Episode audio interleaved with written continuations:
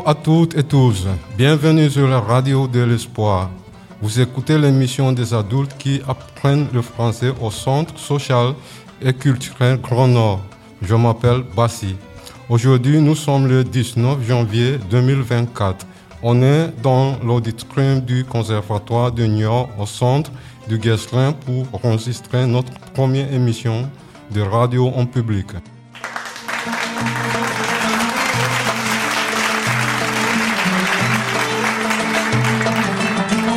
Je m'appelle Alix.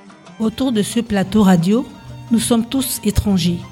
Nous venons du Gabon, du Suriname, d'Inde, d'Afghanistan, d'Algérie, de Syrie, du Sahara occidental et d'Érythrée. Nous apprenons le français avec les ateliers sociaux linguistiques du Centre social Grand Nord. Pendant un mois, nous avons tous travaillé ensemble pour réaliser cette émission de radio, créer un nouvel espace d'expression et aussi informer les gens. Moi, je suis Sarah. Et dans notre émission, on va parler de la vie des étrangers en France et des difficultés qu'ils rencontrent. On va aussi beaucoup parler de la nouvelle loi d'asile et immigration qui a été adoptée par le Parlement le 19 décembre dernier. On en a beaucoup parlé, mais c'est sûrement la première fois que vous écoutez une émission 100% réalisée par le principal concerné, les émigrés. Nous aborderons la question de l'intégration des personnes étrangères en France avec plusieurs professionnels spécialisés en droit des étrangères, avocates, écrivains publics, professionnels de santé ou encore bénévoles d'associations. Avec elles, nous aborderons les questions de régularisation et d'accès aux soins des étrangères. Enfin, du droit du sol automatique, limitation du regroupement familial et de l'accès aux aides sociales. La nouvelle loi adoptée fin décembre par le Parlement devrait réduire les droits des étrangers en France. Nous recevons deux invités pour en discuter. Cheynez Boisgila, juriste de l'association Info Droit Niort, mais aussi une élue, Muriel Sabourin, Beneladje, conseillère départementale de Mel, engagée dans l'association Migre Action. Dans une deuxième partie d'émission, il sera questionné de l'importance de la maîtrise de la langue pour l'intégration des étrangers en France. Nous recevons de nouveaux invités, membres de l'association Coraplis, Julie Xreb, médiatrice facilitatrice et salariée bénévole. Et vous entendrez aussi cette histoire personnelle des participants du projet radio, des parcours d'exil douloureux que nous avons souhaité vous partager. Vous avez le programme, c'est parti.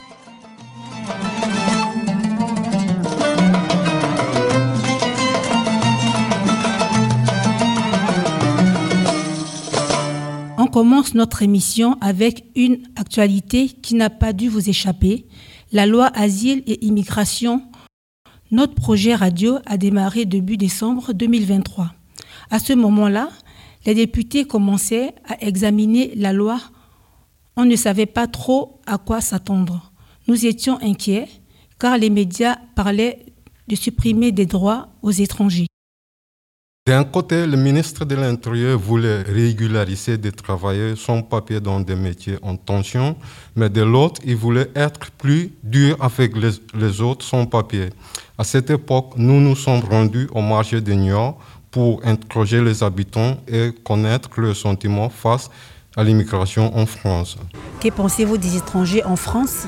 Je ne suis pas du tout contre l'arrivée d'étrangers en France à partir du moment où justement ils s'impliquent dans la vie française et, et respectent les, droits et les devoirs.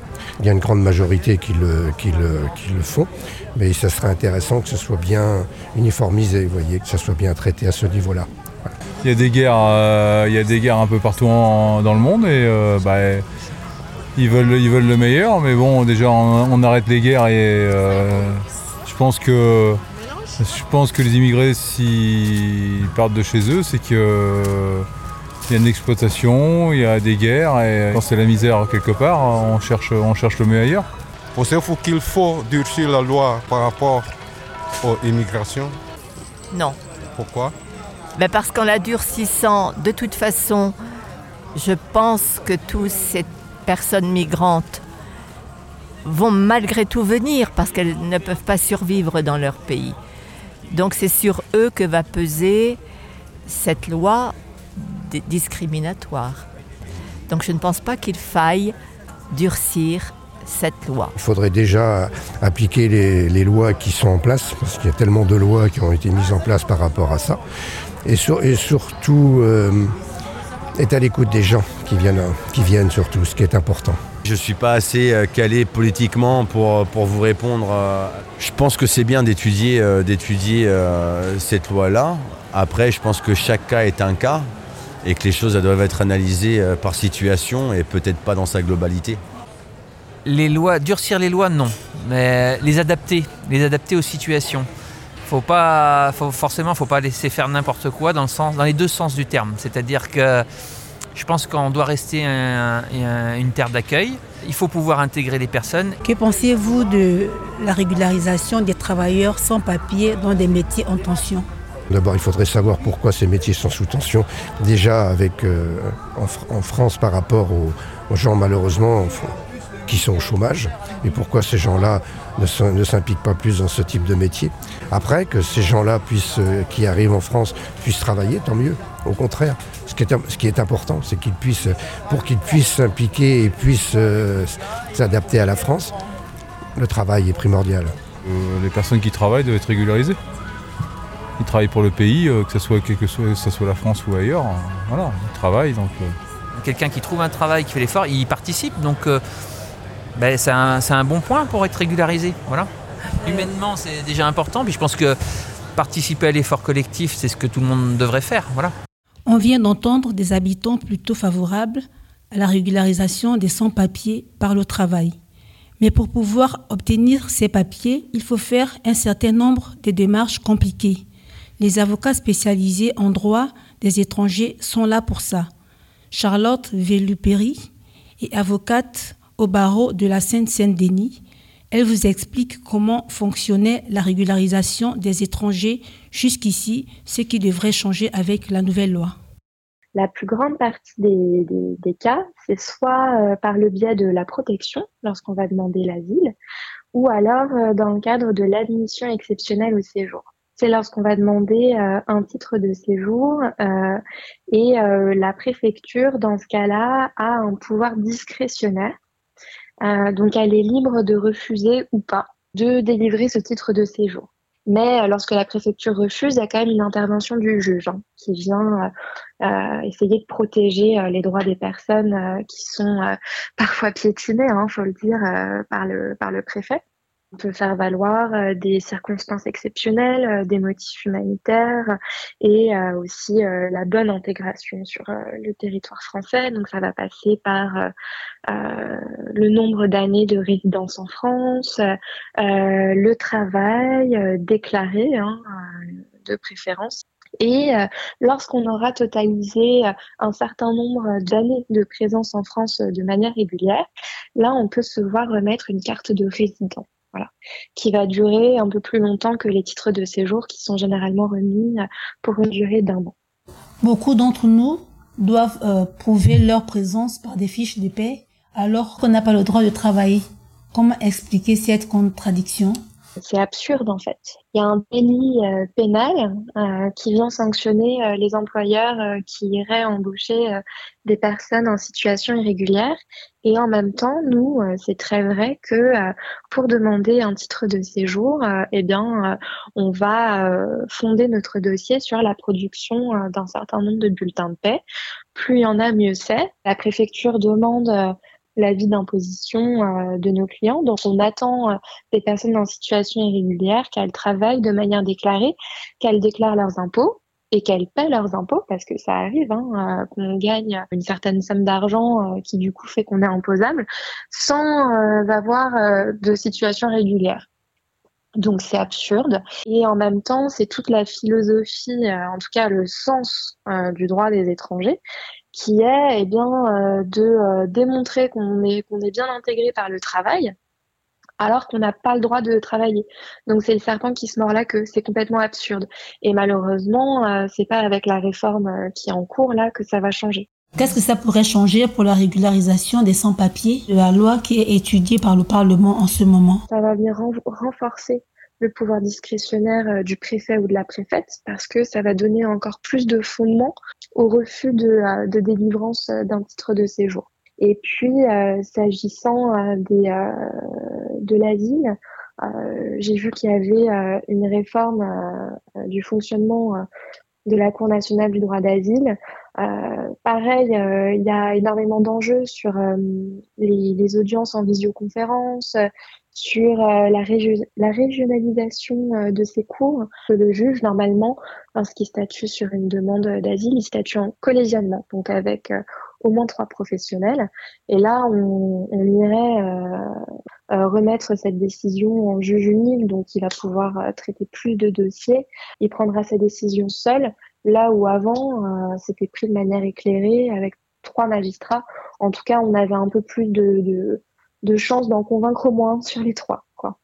Donc ça va pas nous faciliter la tâche, mais ça veut pas dire pour autant qu'on va pas pouvoir se débrouiller euh, en faisant des recours euh, pour euh, voilà faire en sorte que le la protection des, des personnes en situation irrégulière soit assurée. Depuis que nous avons parlé avec Charlotte, la loi confirmait le renforcement du pouvoir du préfet pour la régularisation de son papier tout comme la réforme de la Cour nationale du droit d'asile qui deviendra bien régionale avec le juge unique.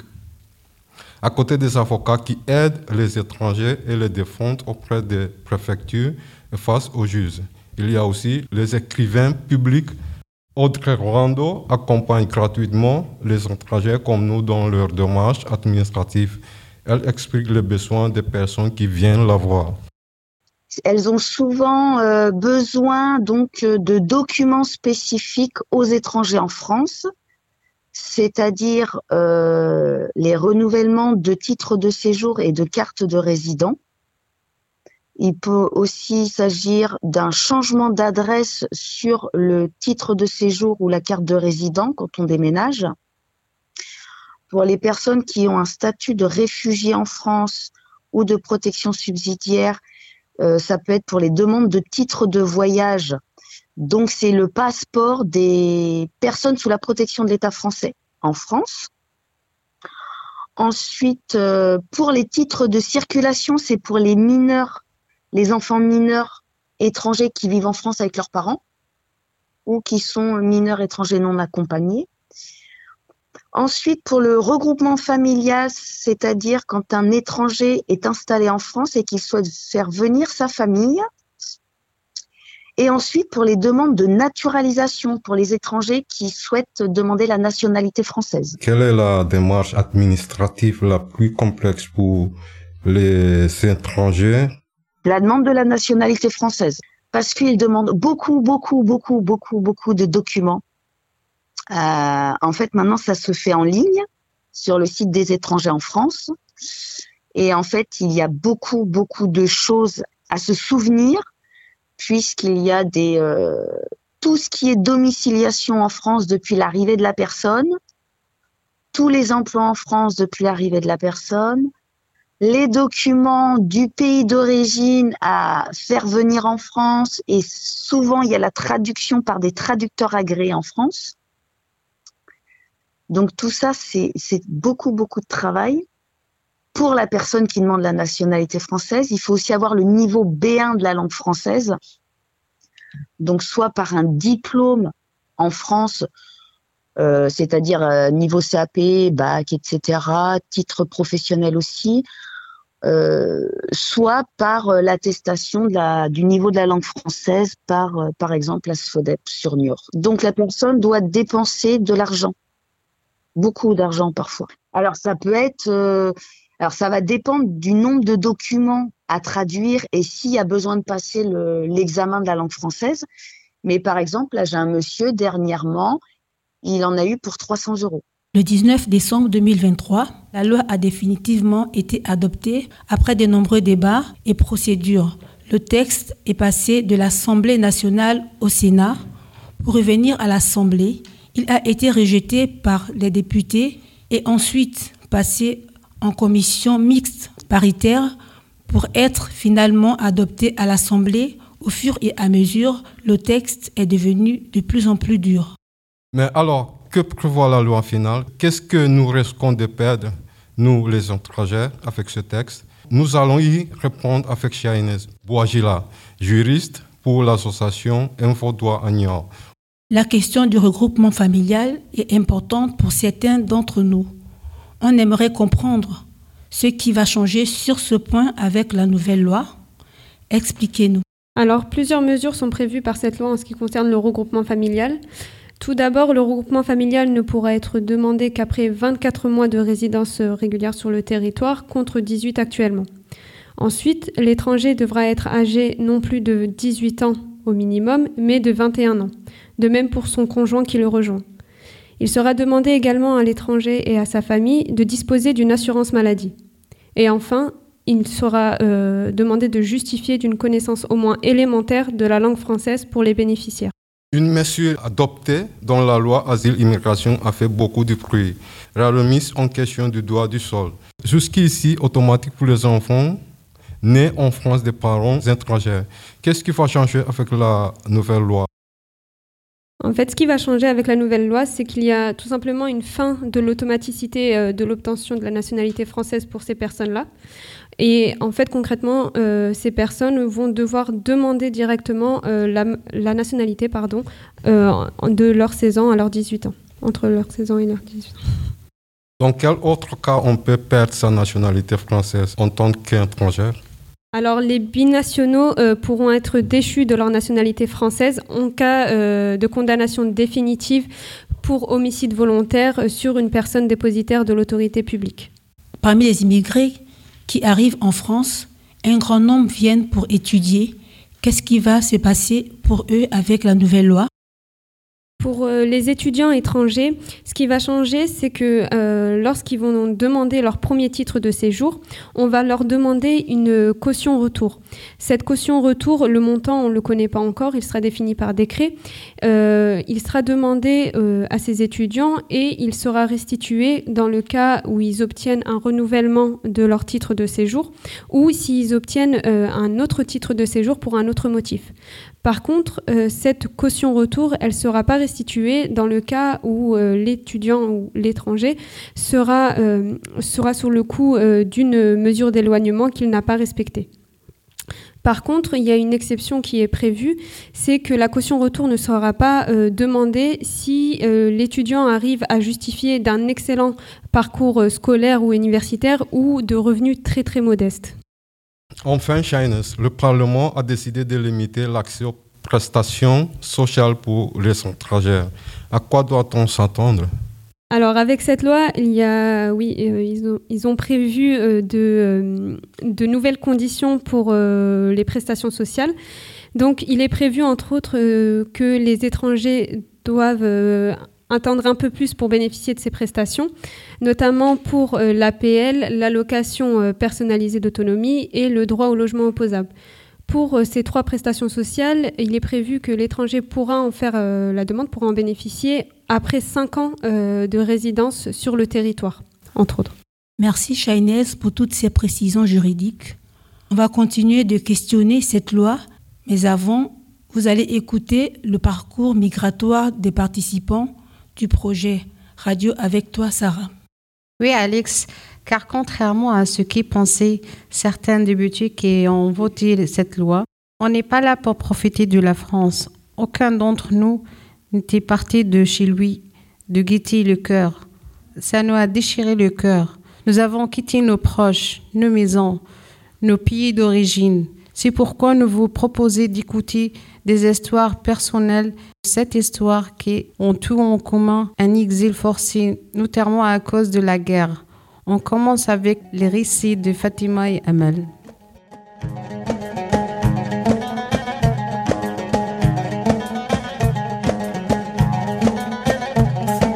Je m'appelle Fatima, j'ai 65 ans et je suis syrienne. J'étais très heureuse dans mon pays. J'étais mariée à un grand pharmacien et mes enfants étudiaient à la faculté. Moi, j'étais maîtresse d'école. j'ai fait une très belle fille à Damas.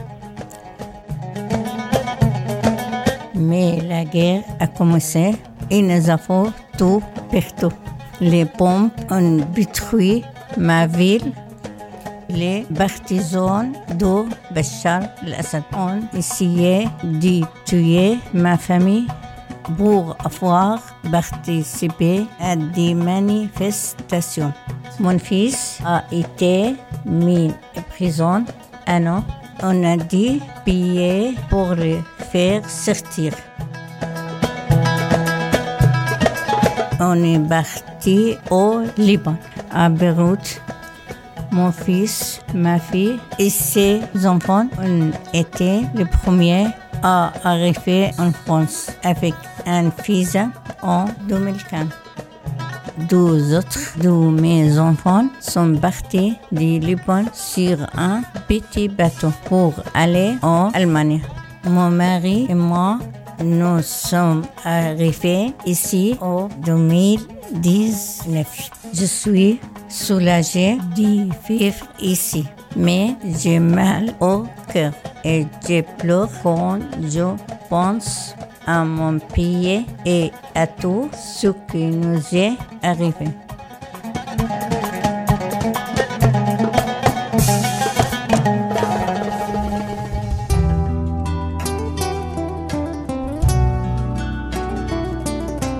Je m'appelle Amal, je suis syrienne de Damas. Le père de mes deux premiers enfants a été mis en prison, a été torturé et a été tué. Je ne l'ai jamais revu et je n'ai jamais pu l'enterrer. Moi aussi, j'étais menacée. Donc, j'ai quitté la Syrie avec mes enfants et nous avons vécu 12 ans euh, dans un camp de réfugiés en Jordanie. J'ai fait une demande d'asile un consulat de France de Jordanie. Huit mois plus tard, nous sommes arrivés en France à Paris.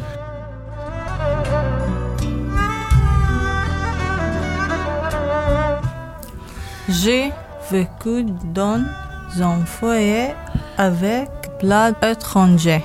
J'ai connu un autre homme qui venait du Yémen avec son fils. Nous sommes tombés amoureux. Il a été envoyé à New York et nous à Strasbourg.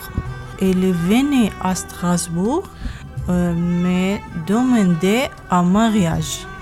Nous nous sommes mariés à York et nous avons eu un enfant, un garçon.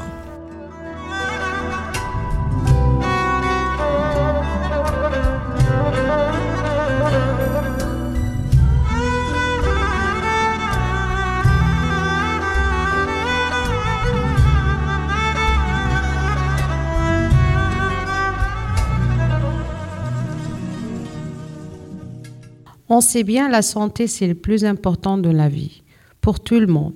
Nous, les étrangers, jusqu'à aujourd'hui, quand on arrive en France, au bout de trois mois, on peut avoir la carte AME, aide médicale d'État.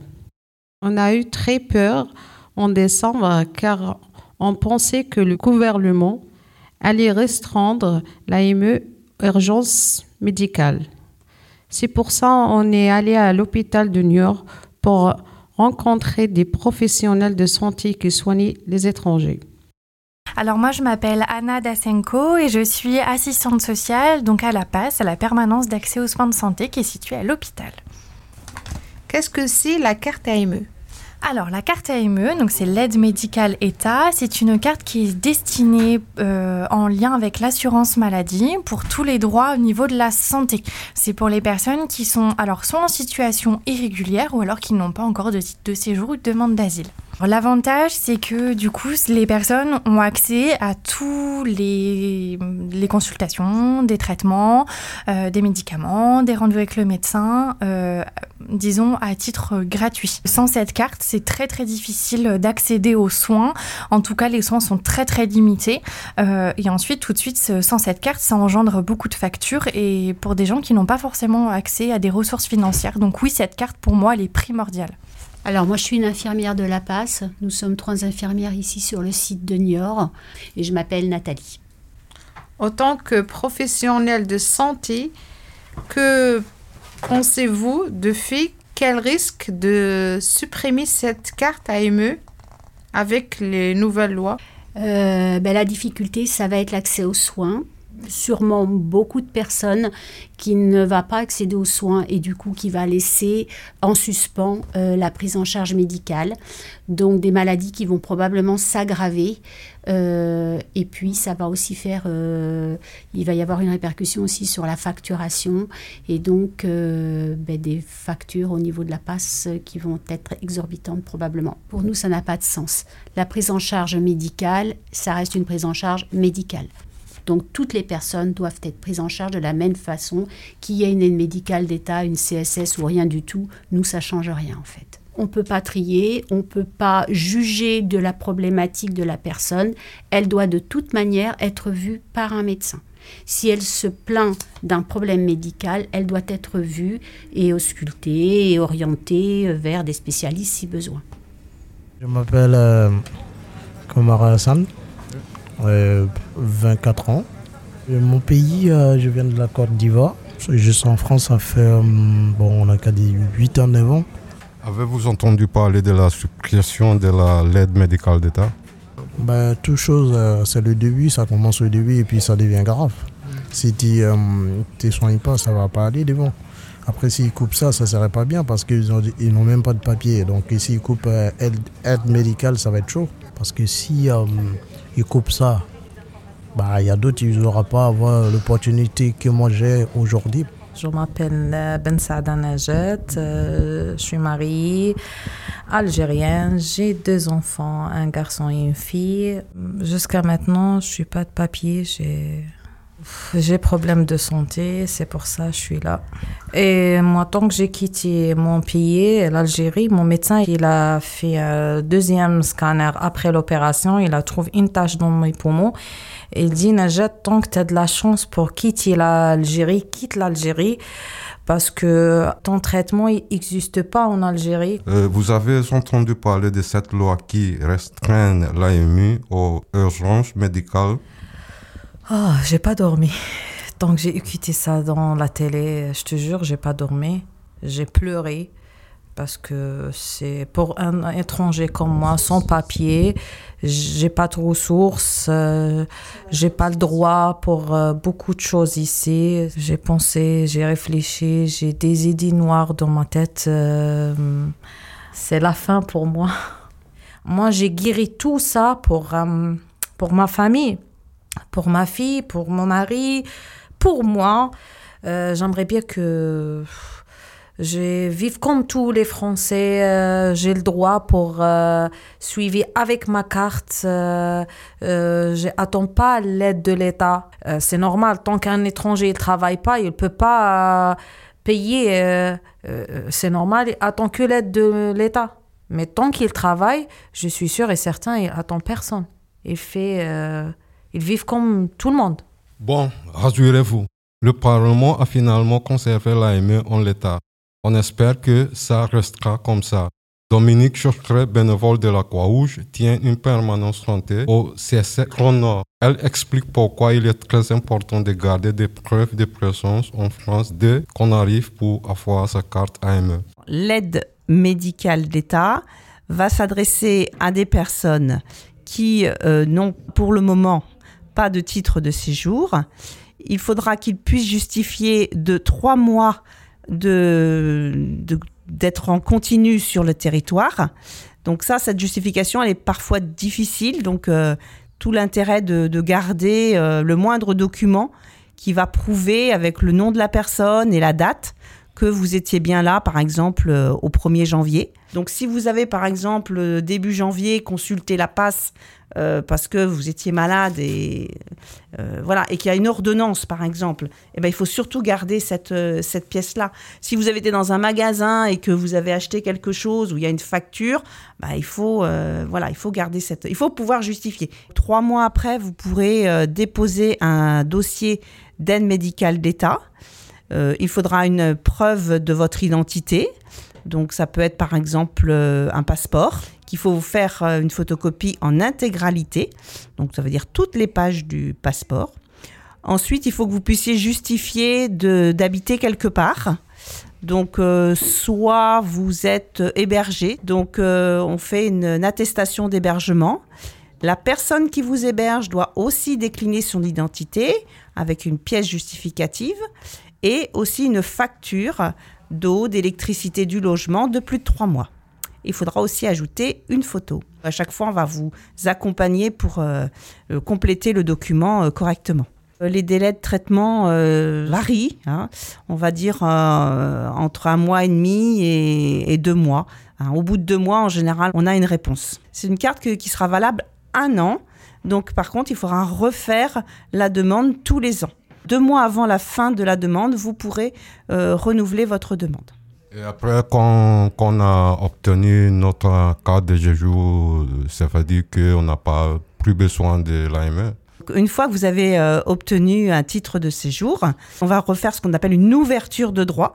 Ça veut dire qu'on va demander un autre numéro de sécurité sociale en justifiant bah, de votre situation avec un titre de séjour en cours de validité et puis, on va apporter aussi d'autres pièces. Hein. Là, il faudra apporter, par exemple, un relevé d'identité bancaire à votre nom. Mais c'est une autre, c'est une autre démarche dans euh, à un autre moment. Et c'est pareil, on vous accompagne aussi pour faire ce genre de démarche. Nous accueillons un deuxième invité, Mural Saburen Melad, conseillère départementale du MEL. Bonjour madame, merci d'avoir accepté notre invitation. Nous avons envie d'entendre des personnalités politiques réagir à cette loi. Mériel, vous avez entendu les juristes, avocats, associatifs expliquer les difficultés déjà rencontrées par les étrangers jusqu'à ici et aussi ce qui est prévu avec la nouvelle loi. En tant qu'élu, que pensez-vous de ce texte porté par le gouvernement et voté en fin d'année? Bonjour et merci beaucoup de m'avoir invité. C'est vraiment...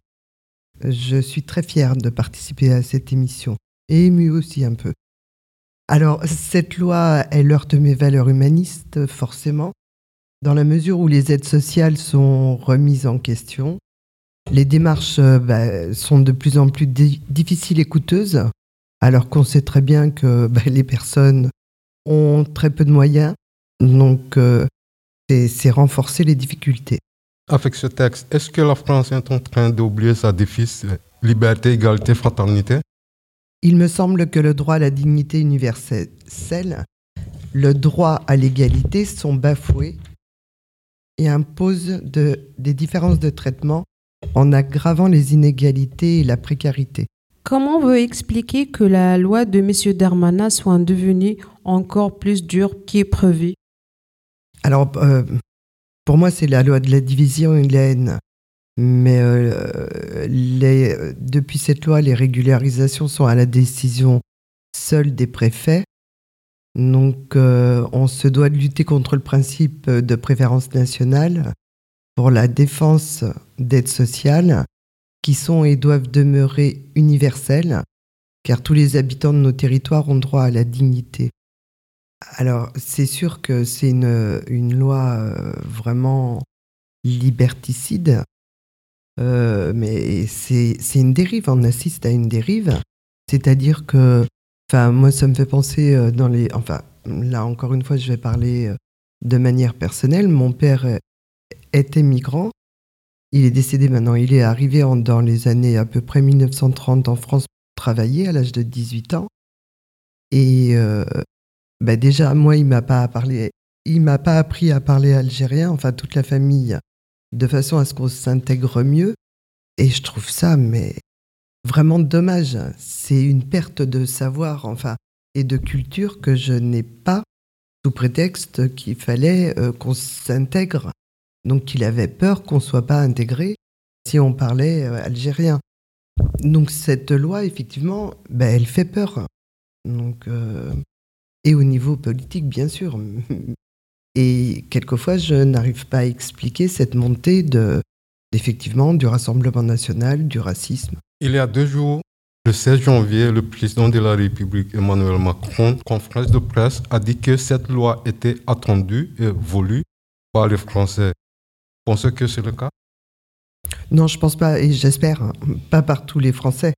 Vu le nombre de personnes et d'assauts qui se sont manifestés et qui se manifestent encore, euh, je pense, je crois, j'espère qu'il y a encore des personnes qui ont bah, des valeurs d'égalité, de tolérance, de fraternité et de justice sociale. Personnellement, je pense que si aujourd'hui on parle d'un problème d'immigration en France, il ne faut pas s'oublier ce qui s'est passé. Et le lien entre l'Europe, le continent africain et américain. Moi, par exemple, je suis du Suriname, je suis un descendant d'esclaves. Mon pays a un lien avec l'Europe il a été colonisé par le Pays-Bas, comme la France a colonisé l'Afrique de l'Ouest et le Maghreb. Je voudrais que les députés comprennent que la cause de l'immigration ne date pas d'hier, que c'est une histoire ancienne qui vient d'une politique européenne impérialiste de plusieurs centaines d'années. Je n'oublie, je n'oublie pas ce, passé. Je suis en France aussi pour comprendre mon histoire. Mais oui, et c'est l'échange justement culturel qui fait la richesse aussi de la vie. C'est pas euh, au contraire, enfin, on voit bien euh, les enfants métis et toute euh, cette culture qui est brassée. Au contraire, ça amène beaucoup aux personnes, à chaque personne. Et ça amène, encore une fois, la vie, les expériences de la vie et puis tout ce qui est bénéfique. Selon vous, quel est l'avenir des étrangers sans papier en France? Ben, J'espère euh, meilleur. J'espère. Hein? Mais, si, si, j'espère meilleur. Après, c'est vrai que c'est pas avec cette loi que, que ça va améliorer les choses. Mais si on manifeste suffisamment, j'ai toujours espoir que, que ça aille mieux. Murel, vous avez aussi rejoindre l'association Migaction qui aide les étrangers à leur arrivée. Quelles sont les raisons de votre engagement? Mais là, encore une fois, c'est mon expérience de vie avec euh, donc mon père algérien. Et euh, c'est aussi parce que j'ai expérimenté le, euh, le manque de tolérance. Et ben, il faut accepter aussi la différence, arrêter d'avoir peur des autres. alors, pas forcément euh, des, des, étrangers, mais je parle du handicap ou des personnes différentes euh, dont on peut avoir peur. Et il faut apprendre à connaître et être un peu tolérant. Merci Méral d'avoir accepté notre invitation. Restez avec nous. Euh, on va passer à la dernière partie de notre émission. Je vous propose d'entendre trois autres témoignages des participants du projet radio. Écoutez les récits d'Adam Gulsoum et Dulkhani. Je m'appelle Adam, je viens d'Érythrée. J'ai 28 ans, je suis marié et j'ai trois enfants, Fouzia, Sabr et Sabah. Dans mon pays, il y a eu la guerre avec Éthiopie jusqu'en 2000, mais mon pays battu mal en très beaucoup de jeunes, il y a le service militaire à partir de 18 ans pour une durée indéterminée. Mes frères ont dû quitter notre famille. Ils ont été envoyés à la frontière et ils ne sont jamais revenus. J'ai réussi à échapper au service militaire car mes parents m'ont caché dans la montagne. J'ai pu aller à l'école, puis je me suis marié en 2006. En 2014, les militaires m'ont trouvé. Ils ont voulu me mettre dans un camp militaire. Je m'en suis enfui et j'ai dû laisser ma famille. Je suis passé par le Soudan, la Libye, l'Italie et la Suisse. Je suis resté trois ans et demi là-bas avant d'arriver en France en, en 2018. Ici, je souhaite trouver un travail stable, mais pour le moment, je ne trouve pas de contrat. Pourtant, j'ai la carte de séjour, j'ai expérience en Érythrée, j'étais marché et au Soudan, j'étais boulanger et mécanicien automobile. Je veux pouvoir travailler.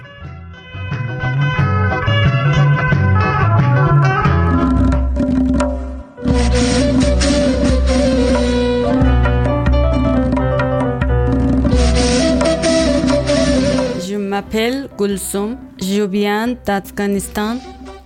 Dans mon pays, il y a la guerre. Mon mari a été tué par les talibans la première fois qu'ils ont pris le pouvoir. J'ai dû fuir en Iran avec deux enfants. J'ai vécu 15 ans là-bas. J'étais femme de ménage dans des bureaux dans la ville de Com. Je suis arrivée à Paris le 26 mai 2015 et j'ai obtenu le droit d'asile. J'ai passé un an dans, la capitale et je suis arrivée à New York. Aujourd'hui, ma fille va à 24 ans, mon fils a 22 ans. J'aime bien la France, mais je ne peux pas travailler parce que je ne parle pas bien la langue. Je veux apprendre, mais je n'ai pas assez de cours. J'aime bien cuisiner, je sais faire la couture, donc j'aimerais bien travailler dans secteur.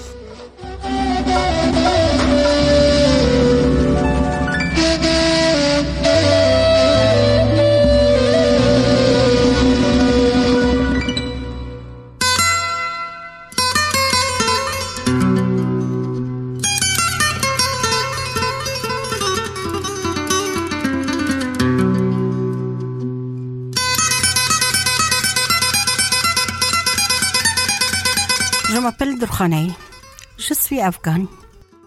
J'ai trois enfants. Je fuis mon pays avec mes enfants à cause de la guerre. Dans mon pays, j'ai été professeur à la faculté. J'ai enseigné la pédagogie. J'ai quitté mon soleil. Pour arriver en France, nous sommes partis en voiture. Nous avons traversé le Pakistan. C'était difficile à cause des montagnes. Ensuite, en Iran, nous étions obligés de nous cacher car nous n'avions pas de papiers. En Turquie, nous avons obtenu des papiers pour à moi. En Grèce, nous avons été aidés par les Nations Unies euh, pour aller jusqu'en Allemagne. Et nous sommes arrivés en France en 2016. Du bord du bateau. Aujourd'hui, je vis à New York. Je veux apprendre à bien parler français. J'aimerais un jour pouvoir suivre les cours à la faculté de Poitiers. Mais l'inscription est très chère pour moi. Ses yeux bleus qui fuyaient, la mer les a noyés dans le flot du regret.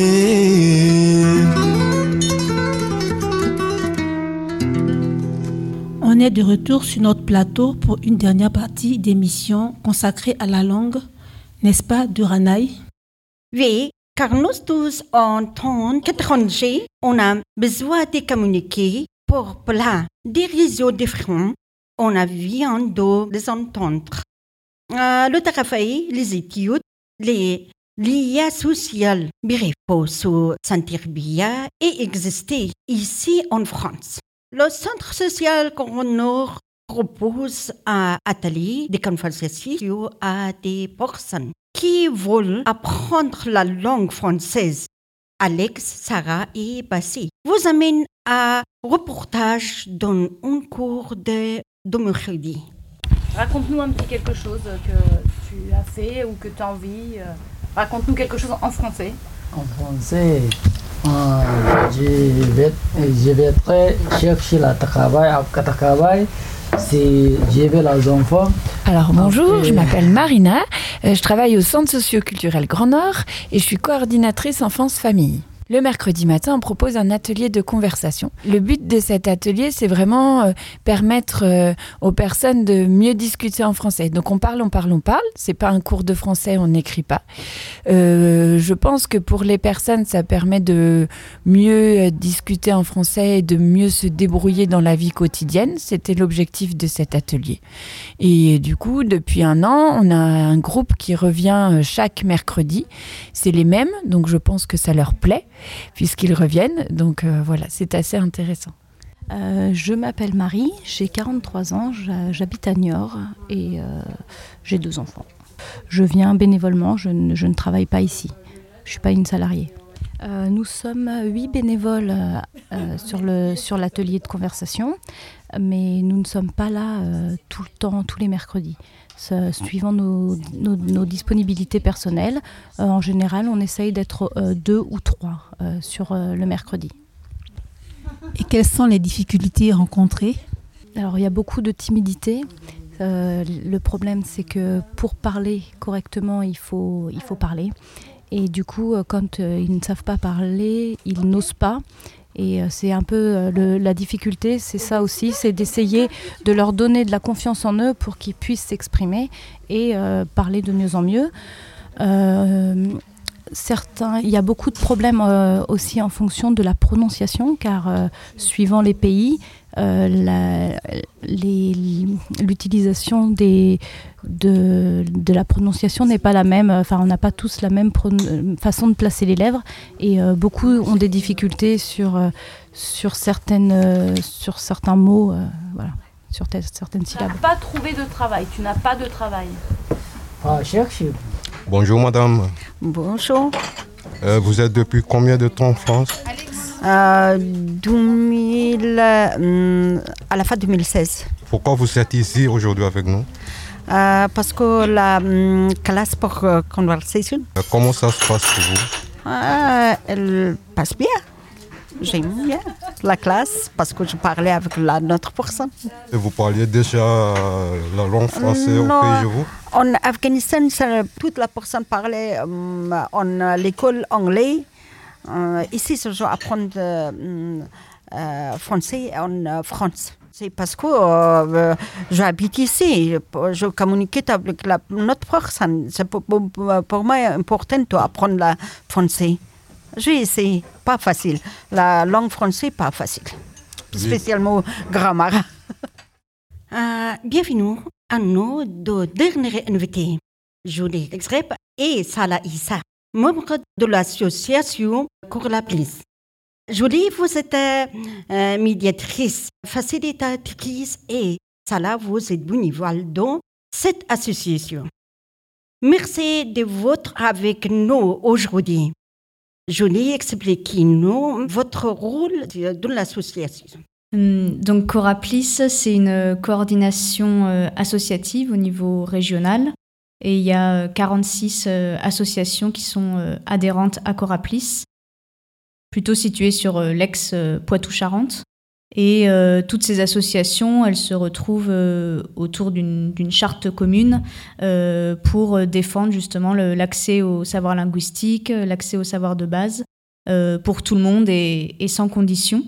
moi, mon rôle dans Coraplis, puisqu'il y a plusieurs, plusieurs missions au niveau régional, départemental, mais aussi au, niveau, au niveau local, donc à Niort. Et moi, je, me situe à Niort, dans les, dans les missions locales.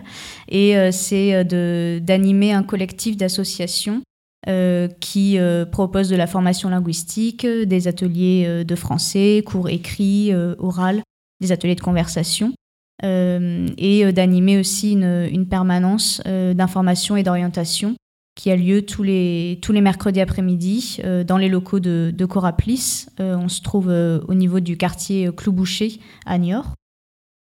Euh, et euh, donc cette permanence, ça permet euh, sans rendez-vous que les personnes puissent venir tout l'après-midi, entre 14h et, 17h.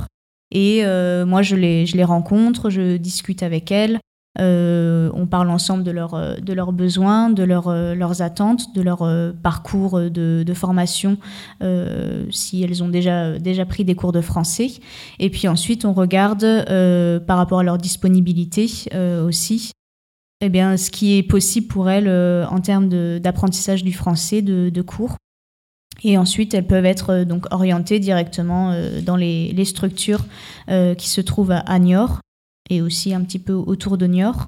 Euh, et donc, soit elles prennent les contacts directement et elles vont soit appeler, soit se déplacer euh, directement pour le cours de français, euh, soit je peux aussi les, accompagner physiquement, passer des, appels ou écrire des mails, voilà, pour elles selon leurs leurs besoins.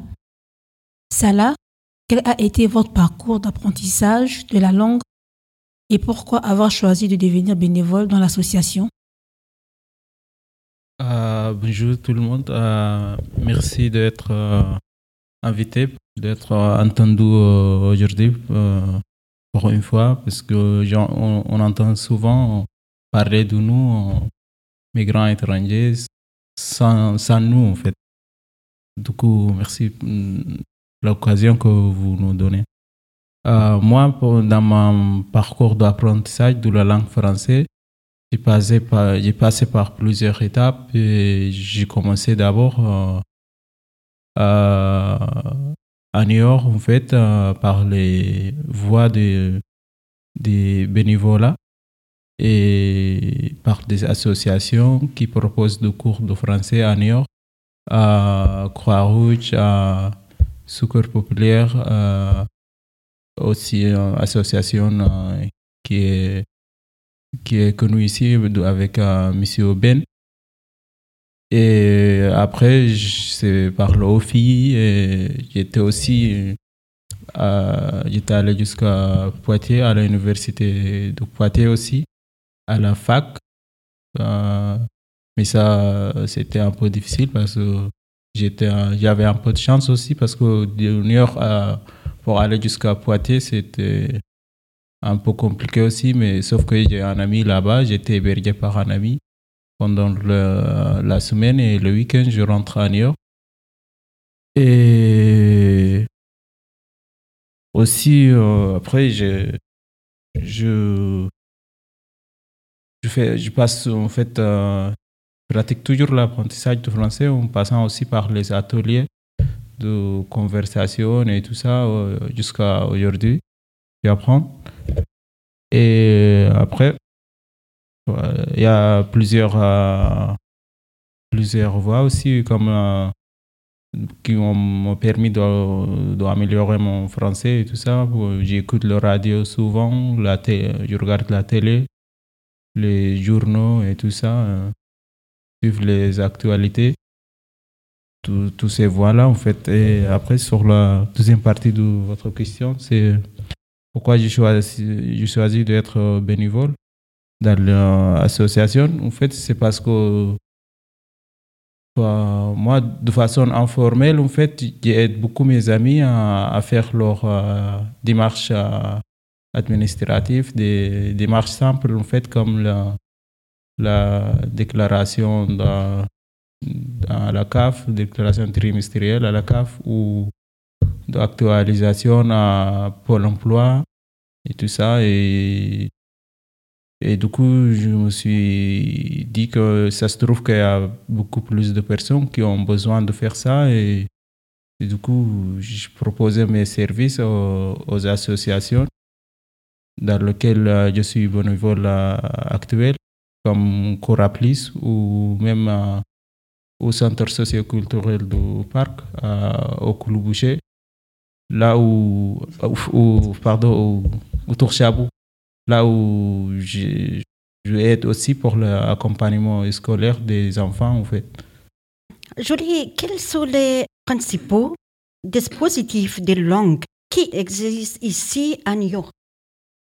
Euh, au niveau des dispositifs, donc il y a deux dispositifs qui sont euh, à l'organisme de formation ASFODEP, euh, qui est l'organisme de formation à Niort. donc le dispositif de l'OFI, dont Salah parlait tout à l'heure, euh, qui dispense euh, selon euh, un pré-test entre 200 jusqu'à 600 heures de français pour les personnes pour essayer d'atteindre un niveau A1, qui est le premier niveau, un des premiers niveaux au niveau de, du français.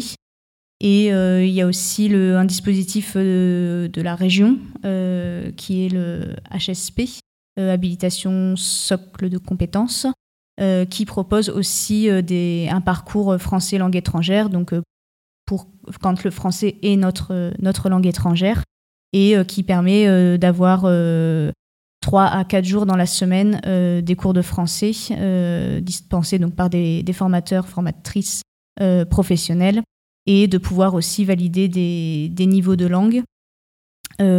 Au-delà des dispositifs, il y a aussi donc d'autres d'autres associations qui proposent des cours de français, euh, donc comme les, centres socioculturels, bah, comme le, le, CSC du Grand Nord, euh, voilà, euh, qui proposent des ateliers de conversation. Il y a aussi les associations caritatives qui vont proposer des cours de français, souvent plutôt écrits.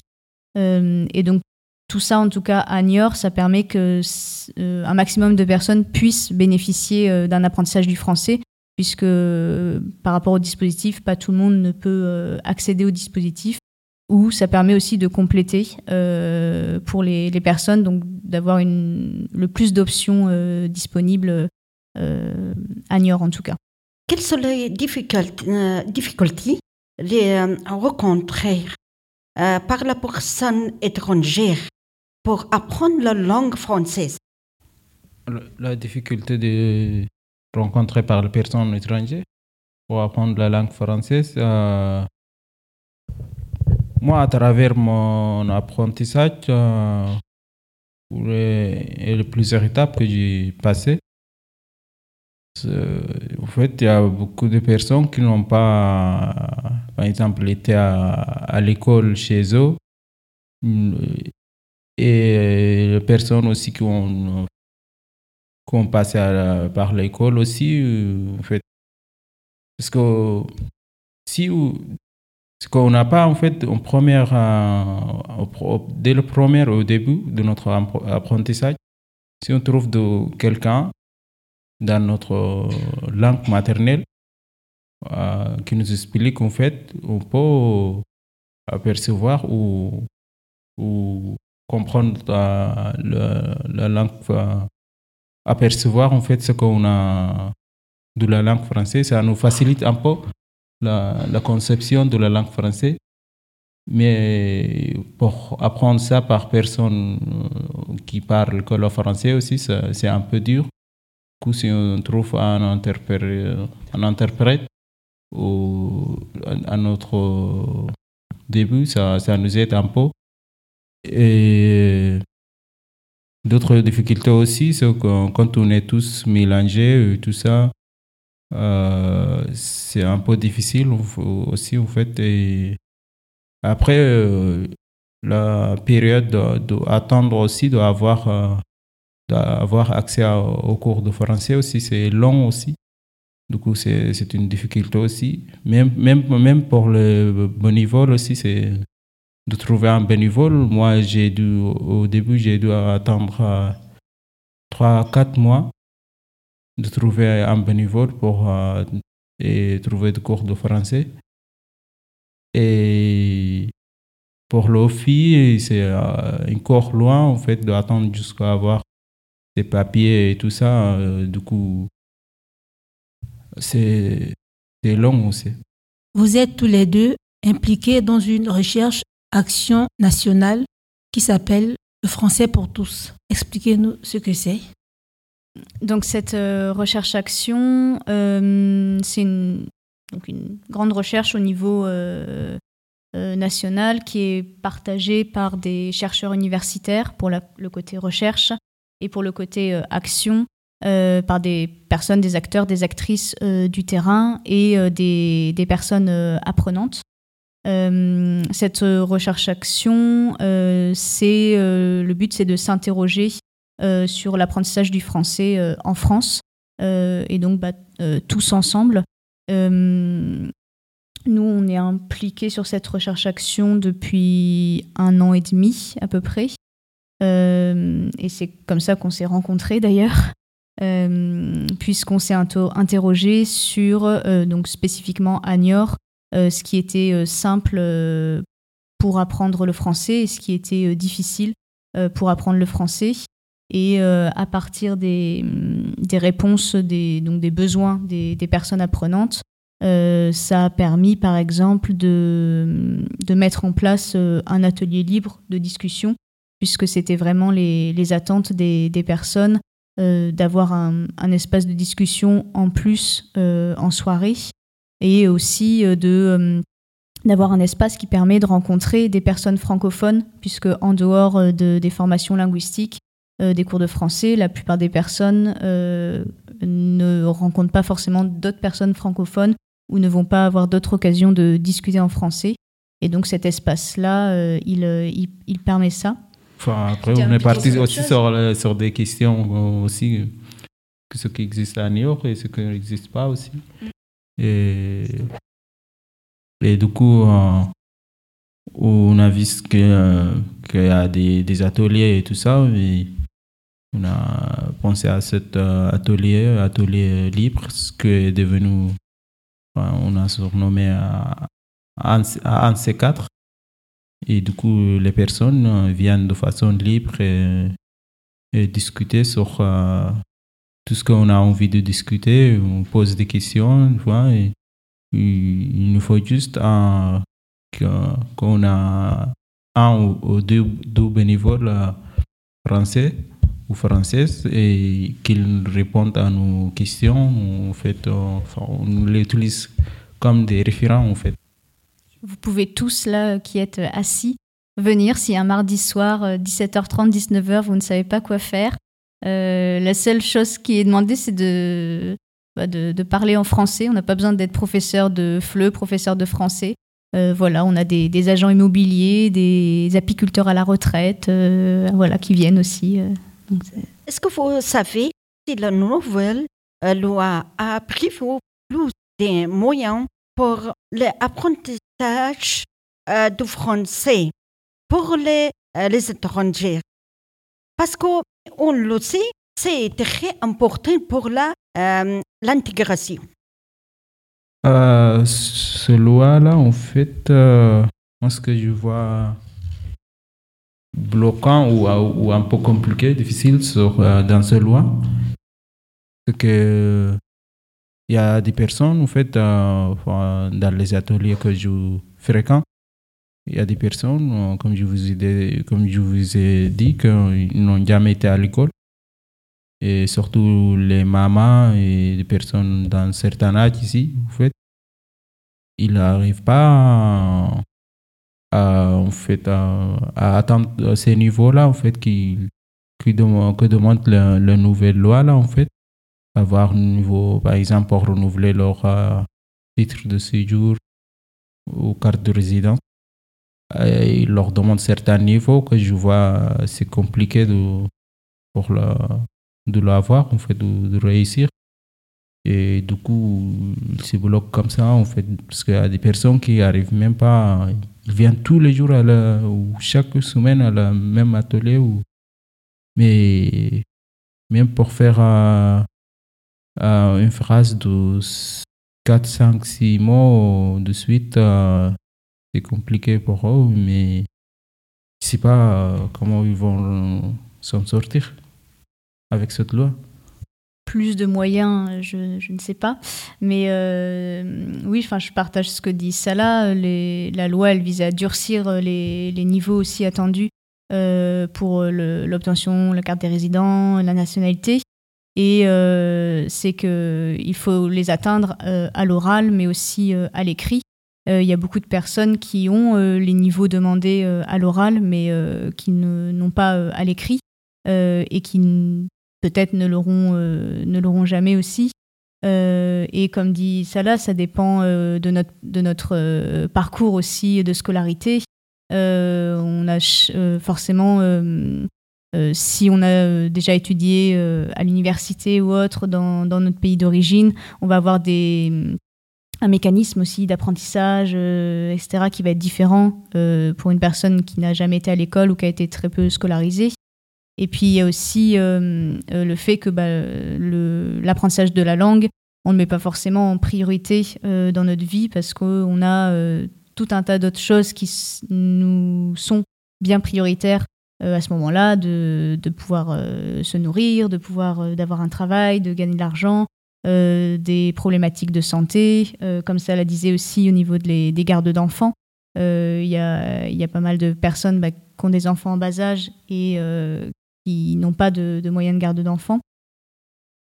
Il y a un peu tout ça qui fait que c'est déjà compliqué bah, de pouvoir euh, apprendre le français et euh, acquérir les niveaux, euh, les niveaux exigés. Et, et, là, oui, ça va pas dans, le, dans le bon sens. Quoi. Merci à tous les deux pour votre participation.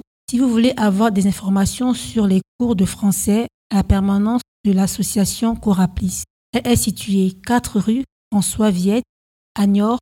Le numéro de téléphone, c'est le 05 16 64 00 55. Et si vous voulez suivre les cours de conversation CSC, c'est tous les mercredis de 9h à 10h30 au pied de la tour 4 du Pontreau. Et le centre euh, social c'est plein d'autres activités conviviales et le le blot, la gemme douce, la cuisine, l'aide au devoir et c'est nous par euh, toutes. N'hésitez pas à vous inscrire. Merci Golson pour réussir à trouver un travail. On l'a dit, il faut déjà bien parler le français et, si possible, euh, avoir le permis de conduire pour être euh, mobile et indépendant. Va tout aller à Soligo, euh, ex-atelier Mika, pour nous faire découvrir un programme de conduite sur le DER pour les, les étrangers. Oui, Dorkhane, j'ai eu la chance de monter en voiture pendant une leçon de conduite donnée par Jacques à Nadia à côté mon reportage. Ça y est, c'est bon. On va sortir par là-bas à droite. Et après, on va allumer le. Je allume tout de suite. C'est bon Allez, on y va, on fait attention en sortant. Bon, ben, je suis Jacques, je m'occupe euh, au sein de Atelier Méca de faire de la conduite assistée c'est-à-dire que euh, on aide des personnes qui ont commencé, qui ont pris les cours à l'auto-école, à se perfectionner pour pouvoir se présenter à l'examen avec toutes les chances de succès. Moi, je donne généralement deux séances par semaine, mais nous sommes trois bénévoles au sein de l'association. On se relaie donc tous les trois pour pouvoir euh, assurer toutes les heures de conduite dont on a besoin. Atelier Méca n'est pas une auto-école, c'est une association qui a mis en, œuvre suffisamment de moyens grâce d'abord à euh, la participation de collectivités euh, locales, euh, régionales, la, nouvelle, la région Nouvelle-Aquitaine, la ville de Niort, etc. Grâce à ça, ça permet de de prendre en charge une partie du coût de l'auto-école officielle, hein, qui est Easy Conduit pour nous, qui est le partenaire. L'ensemble du coût de toute l'opération. hein. Donc le, la préparation, le passage de l'examen théorique, hein, le code, puis ensuite les heures de conduite et aller jusqu'à l'obtention du permis, l'ensemble coûte 700 euros. C'est donc beaucoup moins cher que sur le marché des auto-écoles ordinaires. Je suis Madame Abdalian Diana. Tu peux leur dire de quand tu as commencé? Euh, conduire Je Ah, me souviens même avec. Atelier Méca? Presque deux ans. hein. Ah. Presque deux ans parce que j'ai eu mon code euh, 2021 ou 2022, 16 avril. Et depuis, je conduis, euh, bientôt je vais passer l'examen. Elle est prête. hein. Pourquoi le permis de conduire et c'est important Première chose pour euh, être euh, autonome. Euh, après, c'est pour euh, trouver un travail parce qu'on on a obligé d'avoir voiture, c'est très compliqué. Si c'est... Et un jour, peut-être euh, faire tour du monde. Ça peut arriver. hein. L'emplacement que tu, que tu veux. Voilà, tu dois être bien. Hop, ça y est, c'est bon. Et c'est Hop. bon. C'est parfait. Merci Anwar pour tout euh, reportage. Adam, toi aussi, tu as très envie de passer le permis de conduire pour pouvoir travailler. Oui, en place, euh, je sais conduire. Après, on, j'étais Pakistan, au Soudan. Mais ici, c'est que eu d'or, c'est de passer le code de la route.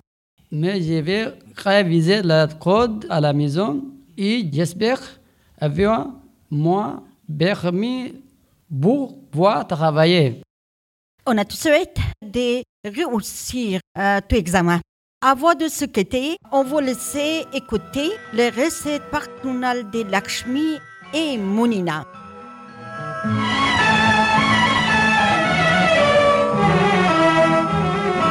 Je m'appelle Moutou Lakshmi, je suis mariée, j'ai deux enfants, une fille, un garçon et quatre petits-enfants.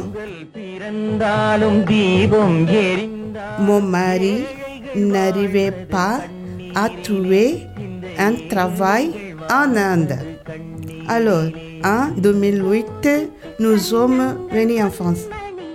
Mon frère possède un restaurant à New York. Mon mari, depuis notre arrivée, il travaille dans la cuisine du restaurant.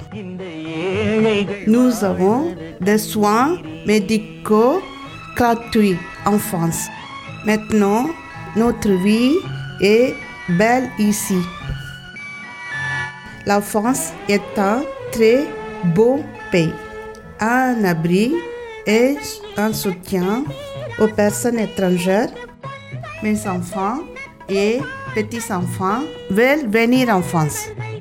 Si nous obtenons la citoyenneté, nos enfants viendront aussi ici et nous serons très heureux. நீரிட்டு கலயங்கள் ஆடுது சோரின்றி இதயங்கள் ஏங்குது வாழ்வின்றி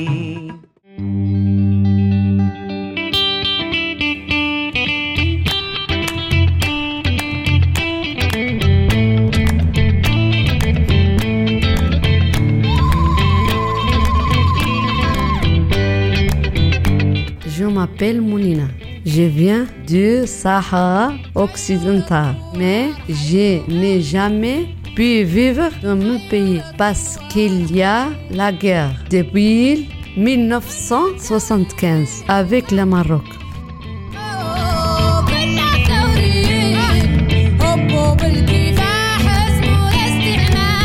Comme beaucoup de Sahraouis, je suis né en exil en Algérie. Je suis né dans un camp de réfugiés à Tindouf, à la frontière entre le Sahara et l'Algérie. J'ai vécu là-bas toute ma vie, jusqu'en 2017. Je suis arrivée en France il y a 6 ans avec mon fils de 12 ans. Mais j'ai laissé mon mari mes deux plus grandes.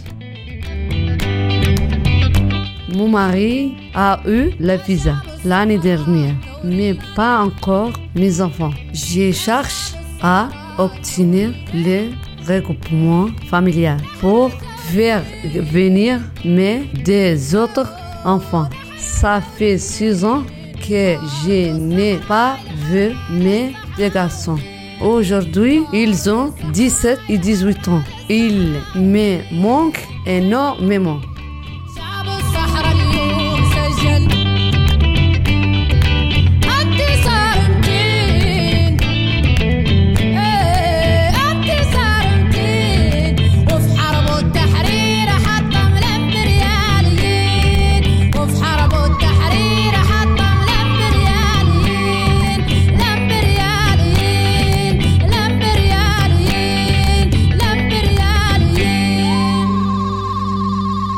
La fin de notre émission. Un programme 100% réalisé pour des étrangers qui apprennent le français à CC Grand Nord. On espère que vous avez bien compris les enjeux de la loi asile-immigration. Le Conseil constitutionnel rendra jeudi 25 janvier son avis sur ces projets de loi. Il pourra annuler certaines dispositions.